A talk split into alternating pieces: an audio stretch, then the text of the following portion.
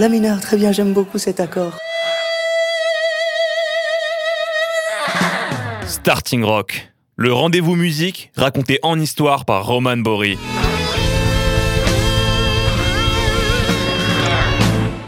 Lettonie, 15 août 1990, sur la route reliant la ville de Slako à celle de Talsi, un bus percute de plein fouet la voiture de Viktor Tsoy, le leader du groupe de rock russe Kino. Le chanteur meurt sur le coup. Désespéré d'avoir perdu celui qu'il voyait comme le symbole de la contestation en URSS, une soixantaine de jeunes se suicident. Mais voilà que 30 ans plus tard, Tsoy demeure le dernier héros du rock.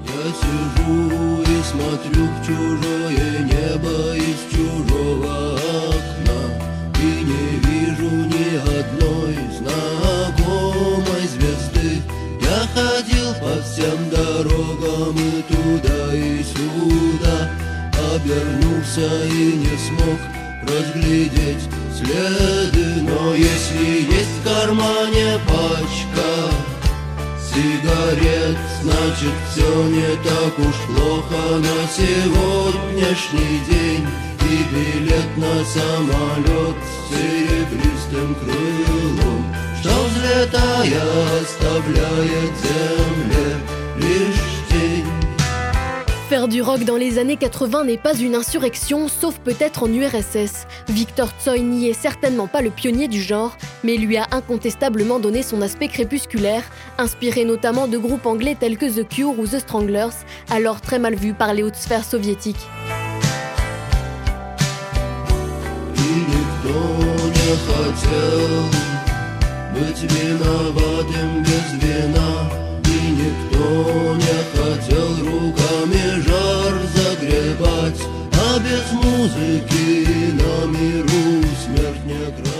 Pour les francophones, Tsoi peut avoir une résonance slave.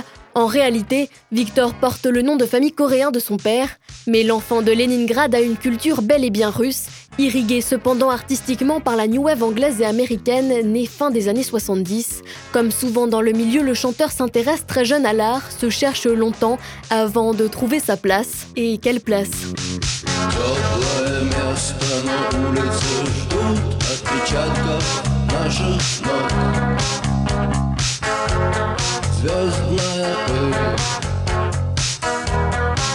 Ses premiers textes abordent souvent les thèmes de l'amitié, de l'amour, de la vie dans les rues de la ville.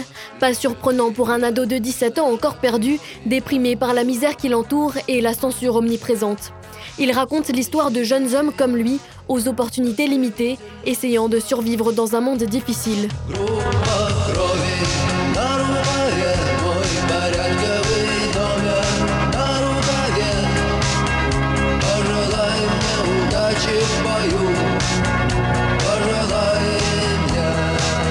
Les conditions politiques et économiques du pays étant encore très rudes à ses débuts, on écoute sa musique en cachette. Et oui, pour faire du rock en URSS, il faut obtenir un label de l'État, diffuser un message positif, autrement dit non contestataire, et s'habiller correctement.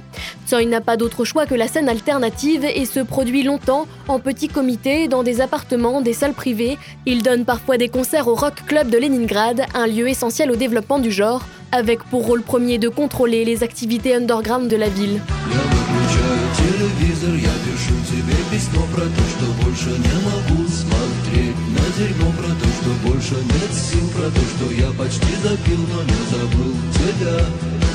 C'est en allant à Moscou, pour donner une représentation toujours clandestine, que Victor Tsoi voit sa carrière décoller. Dans le train, son voisin de cabine, Boris Grebeshnikov, un musicien agréé par l'État et ayant donc une certaine notoriété puisqu'il se produit légalement en public, l'entend chantonner et lui propose son aide. Tsoi a alors 20 ans, des contacts sérieux et un studio d'enregistrement à disposition.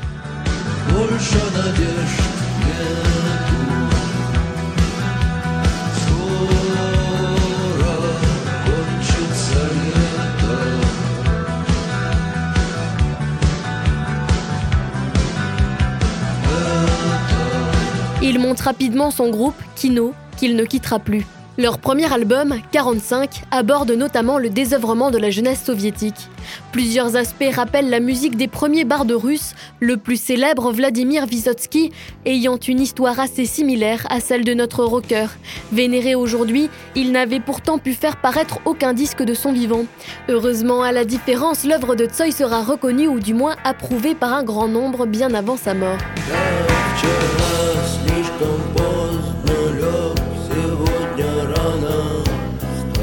Elektrichka, le septième morceau de cet album, marque sans doute le début d'une ère.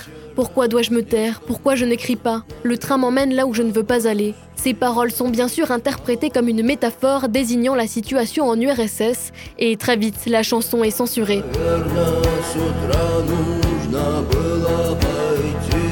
Et bien que le groupe soit parvenu à faire entendre parler de lui dans les alentours, le succès reste pour l'heure à ceux qui passent à la télévision.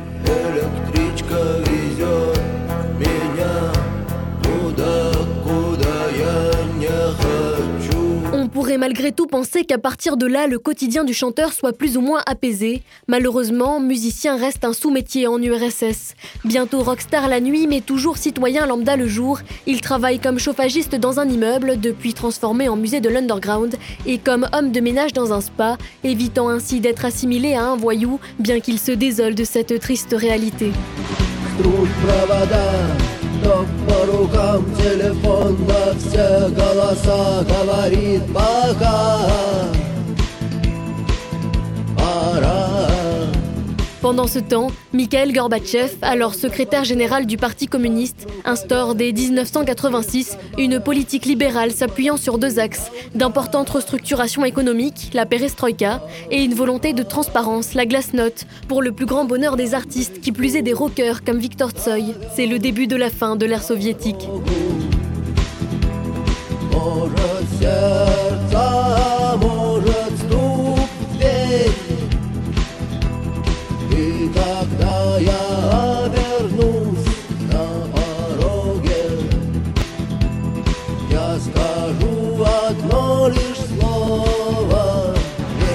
Alors que l'on s'approche de la dissolution de l'URSS, la chute du pétrole plonge le pays dans la pauvreté. Les soldats partis faire la guerre en Afghanistan rentrent défigurés en Russie. L'URSS s'essouffle certes, mais la population avec. Une situation que Tsoy évoque à travers ses chansons, ce qui en fait peu à peu le porte-parole des âmes en perdition et de la jeunesse exaltée.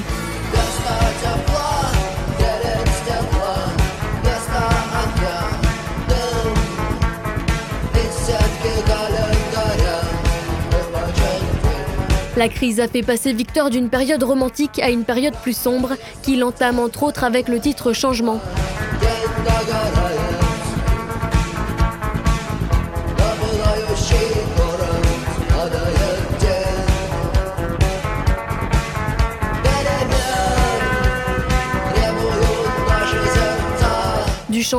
Nos cœurs ont besoin de changement.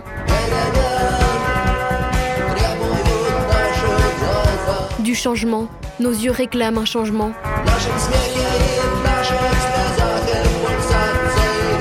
Dans nos rires et nos larmes et dans la pulsation de nos veines. Du changement, nous attendons le changement.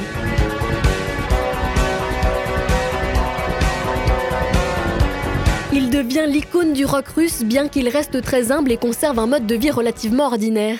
Il symbolise le désir de renouveau des dernières générations. Il a désormais plus d'impact sur les jeunes que tout politicien, célébrité ou écrivain. Il faut dire que le chanteur n'a jamais menti ni retourné sa veste. Il a su rester fidèle à lui-même et à sa philosophie.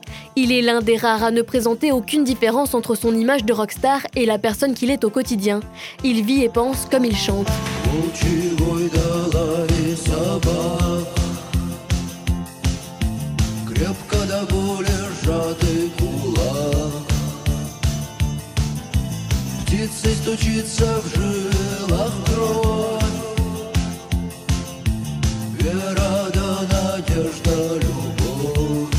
Maintenant qu'il est une personnalité publique, Victor Tsoi intrigue le monde du 7e art. Il s'essaye en tant qu'acteur dans des courts-métrages, celui de Sergei Lysenko, La fin des vacances, ou de Rachid Noumanov, alors étudiant à l'école de cinéma de Moscou. Il joue ensuite dans Rock d'Alexei Uchitel, où il interprète son propre rôle, un chauffagiste, et dans Assa de Sergei Solofiov, où il représente l'opposition de la jeune génération à la précédente trop autoritaire.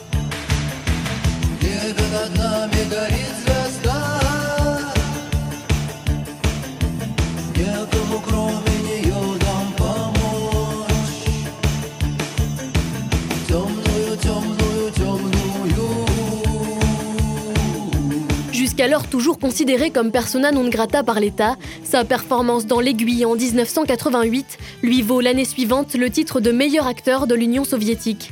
Le film fait 30 millions d'entrées et reste deux ans dans les salles russes. Rachid Noumanov, qui apprécie le naturel de Victor Tsoy devant la caméra, a frappé fort. Le cinéma russe en est secoué. C'est le premier réalisateur à traiter de la drogue, sujet bien évidemment tabou. Le chanteur y incarne un vagabond aux prises avec des trafiquants, et bien que le gouvernement ne l'apprécie pas, Sa popularité explose.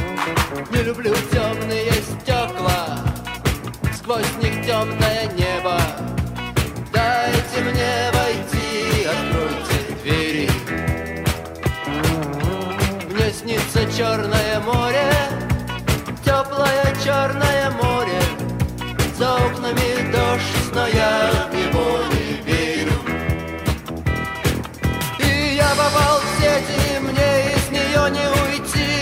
Mais celui que l'on considère comme la légende de la contre-culture russe, à qui l'on ne cesse d'attribuer des titres plus honorifiques les uns que les autres, le poète, le magnétique Tsoy, ne voit pas la chose du même œil. Calme, timide même, il aime peu être arrêté dans la rue et idolâtré. Cette image de rebelle anticonformiste se crée donc un peu malgré lui, qui n'a finalement jamais fait de déclaration politique publique et dit privilégier les problèmes inhérents à l'homme, les conflits internes, et non les systèmes politiques que l'on peut toujours critiquer. Selon lui, quand on n'est pas engagé, on dit ce qu'on veut, on ne travaille pour personne. В каждом из нас спит волк, в каждом из нас спит зверь. Я слышу его рычанье, когда танцую. В каждом из нас что-то есть, но я не могу взять в толк. Почему мы стоим, а места вокруг нас пустуют? 1990, Kino part en tournée. Il donne un concert dans le stade de Moscou, la plus grande enceinte sportive de Russie. 72 000 personnes sont présentes. Pour un concert de rock russe en URSS, c'est énorme. L'événement est historique. Victor Tsoy ne se doute pas qu'il ne remontera plus jamais sur scène.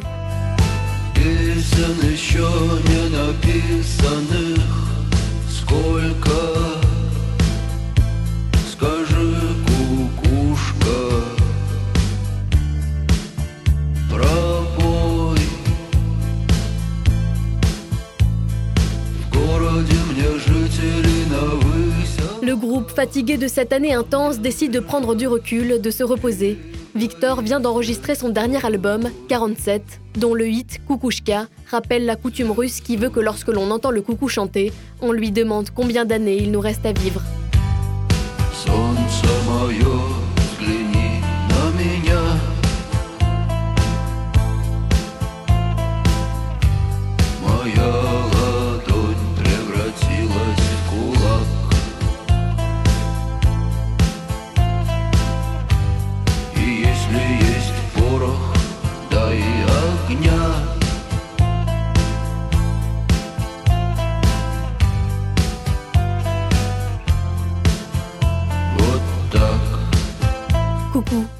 Combien de chansons me reste-t-il encore à écrire? Combien? Dis-le-moi, coucou, chante-le-moi. Dois-je vivre en ville ou à la campagne? Rester couché comme une pierre ou brûler comme une étoile? Comme une étoile. Mon soleil regarde vers moi. Ma main ouverte s'est muée en point. Et s'il y a de la poudre, alors donne-moi du feu. Voilà. Qui suivra les pas de l'homme seul? Les hommes forts et courageux ont péri sur le champ de bataille, au combat. Il ne reste que peu de personnes à l'esprit lucide, à l'esprit de raison, et à la main ferme dans les rangs, dans les rangs. Mon soleil regarde vers moi. Ma main ouverte s'est muée en poing. Où es-tu maintenant, liberté chérie? Mais avec qui regardes-tu le tendre jour se lever? Réponds, je me sens bien à tes côtés et mal sans toi. Nos têtes et nos épaules sont résistantes sous le fouet, sous le fouet.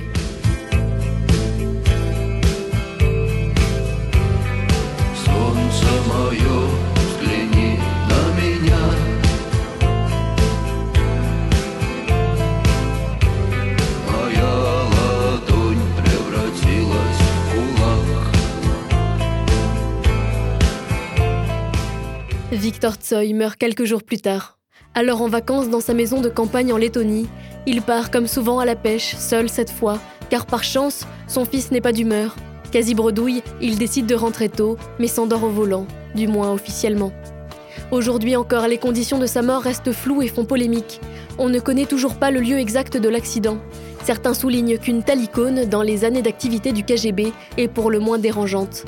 Pourtant, un an plus tard, la chute de l'URSS est annoncée.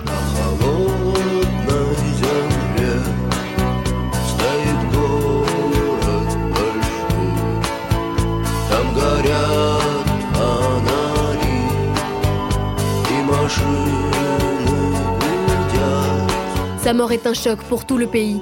Les temps qui suivent, ses fans se rassemblent tous les jours pour lui rendre hommage. À Moscou, une place lui est depuis consacrée les murs y sont couverts de messages d'amour, dont le plus célèbre, Tsoi est en vie. Et oui, Victor Tsoï vivra toujours à travers ses textes.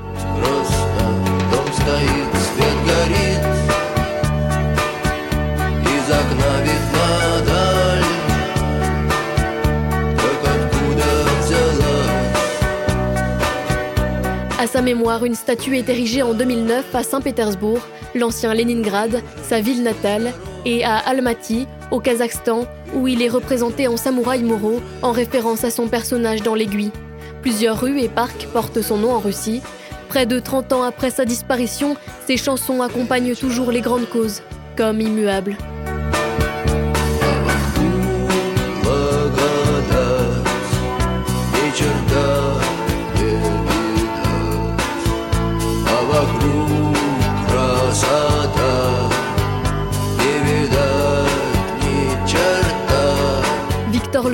Continue de fasciner, d'influencer, d'inspirer. Il est pour les russophones, toutes générations confondues, l'étoile filante du rock soviétique, le porte-étendard de la chute de l'URSS, le symbole des espoirs déchus mais têtus.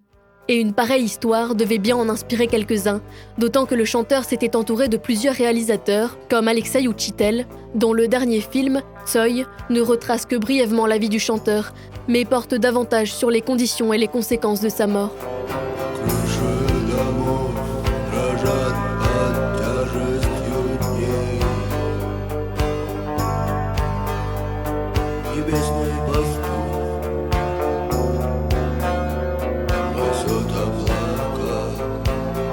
Quelques mots, une voix singulière, traînante, lancinante parfois, une mélodie mélancolique, des accords simples, un texte efficace, incisif, porteur d'un désir de changement et un lyrisme brut.